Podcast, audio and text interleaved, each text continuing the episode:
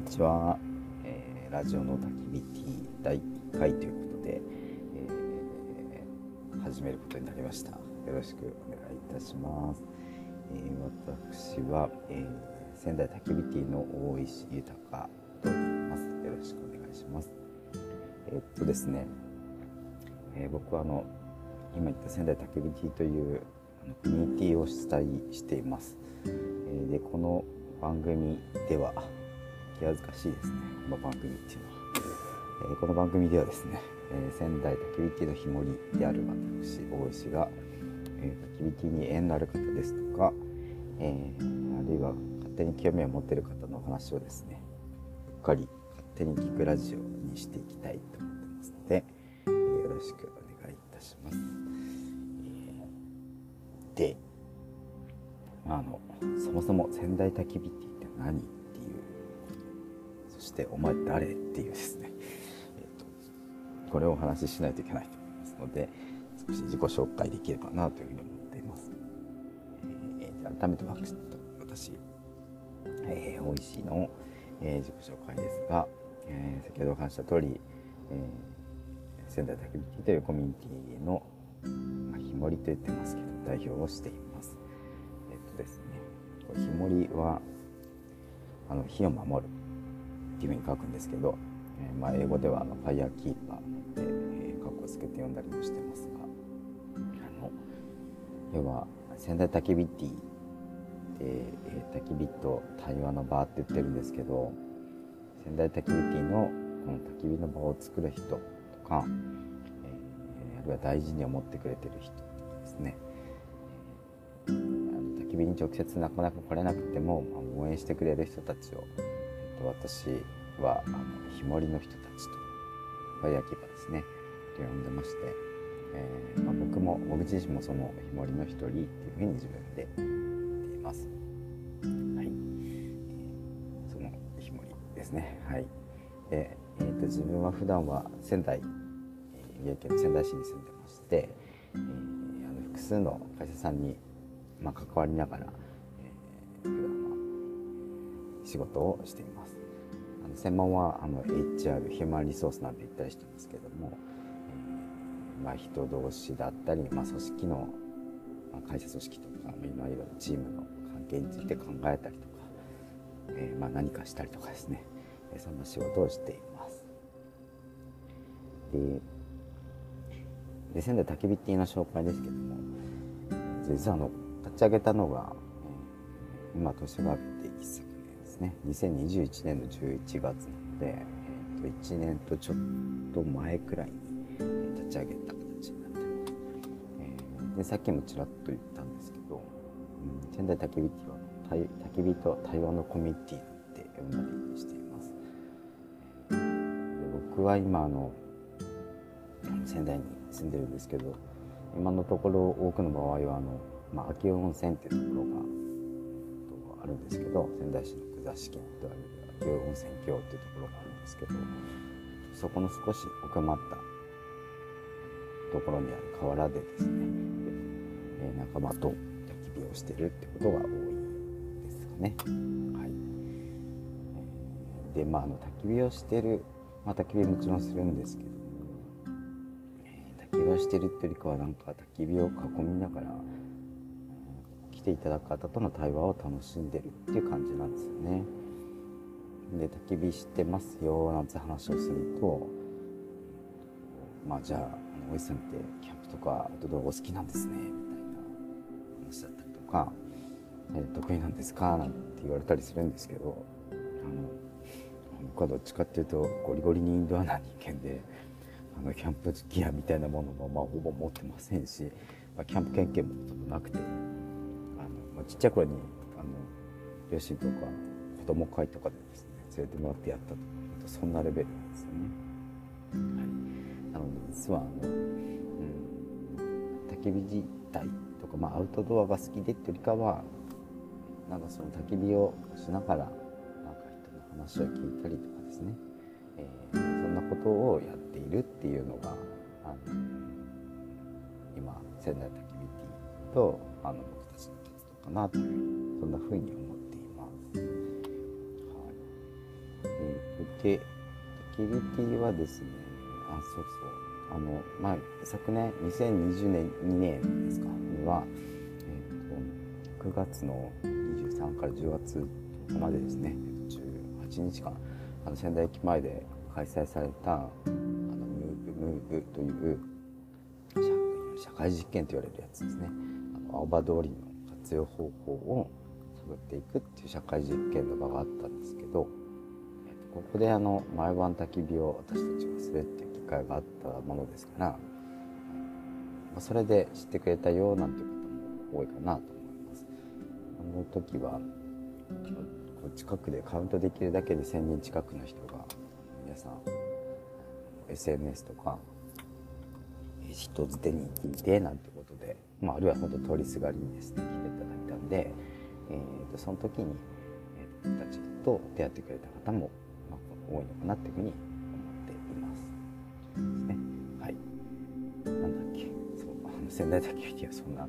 仙台焚き火と対話のコミュニティですということですね。はい。で、えー、この番組ですね。活字を、えーに喋ってますけど 番組はどんな内容にしようかなって思ってるかっていうと、うん、なんか焚き火みたいにしたいなっていうふうに思ってます。あの焚き火囲むようにですねあのゲストの方をお呼びして、えー、ゲストの方がお話しすることにこう耳を澄ますとか、え、対話の場にしたいなと思ってて実際には僕があのゲストの方のお話をじっくりと聞くみたいなことを勝手にやりたいなっていう結構自己満足に近い場合になるかなと思ってるんですけどあのまあなんかそんな風にあ ごめんなさい。思うようなきっかけっていうのがあって、うんとまあ、人の話をこう聞きたいなっていう僕自身の思いもあるんですけどあのこう焚き火ティでやってて思っあのよく言われるんですけど実際には焚き火ができる場所ってすごく少なくてですね意外と禁止されたりとかしてますんでなんかなかなか来れないんだよねって人がたくさんいるんですよね。場所がどうしてもこう町場から離れた河原とか、えー、なんだろうキャンプサイトみたいなところとかしかなくなるんでそこに行きたいんですけど行けなくてなんてい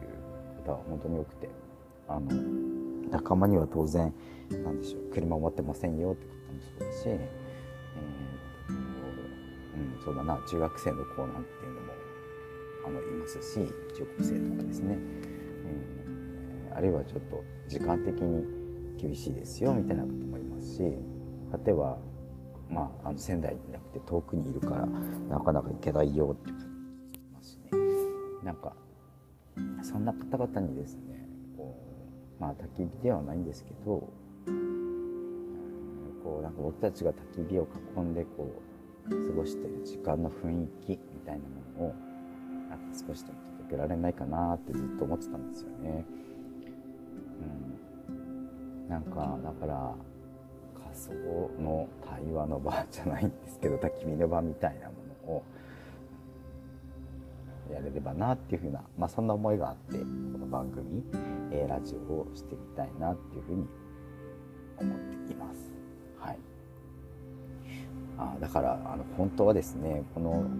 BGM も焚き火のパチパチって音にしたかったんですけどちょっとどうしても技術的にそれを 今やるスキルが僕になくてどうしたらいいんだろうと思ってるのであのやり方とか分かる人いたら教えてください。ぜひ焚き火の BGM をバックにしたいん。です本当はとい。うことですねはいまあそんな形でこの番組しようかなと思ったんですけどそうですね。まあもうちょっとお話ししてしたくなったのでお伝えするとあのそもそも仙台焚き火ティーを始めた経緯っていうかその辺がつながるんでお話しするとそうですね焚き火ティー始めた経緯はですねがあって実は僕はこれまでの仕事はあの人の仕事とかキャリアに関わることで分かりやすく言えばですねあの経営企業経営者の方とかあとはま転職ですね特に中途の転職を考える方のお話をこう毎日毎日結構聞くことが仕事だったんですよね。まあ今もそうなんですけど。で、まあ毎日人の話聞いてるんでいろんなことをこう受け取る機会が多くて、まあ特に、まあ、前からなんですけどやっぱり2022年にコロナになってからは特にこう何て言うんでしょうね。なんかこういろんな話の中から大きい変化みたいなものを感じることが自分自身がすごく大き多くなってきたんですよね。ね。なんかそれって何なのかなってすごく思っていてここ23年。で僕自身もなんか改めてこうそうですね、まあ、仕事の意義とか意味とかもそうだしそうだなまあなんかこう生きていくこととかあるいはまあまあ、他者と生きていくこととかですねなんかそういうことをこう考える機会がすごく増えてきたんですよね。時になんかあの僕は自宅の少し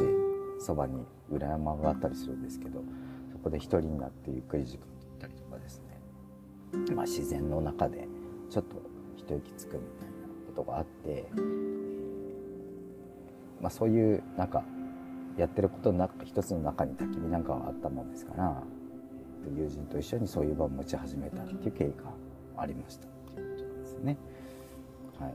でまあ焚き火 T し始めたんですけど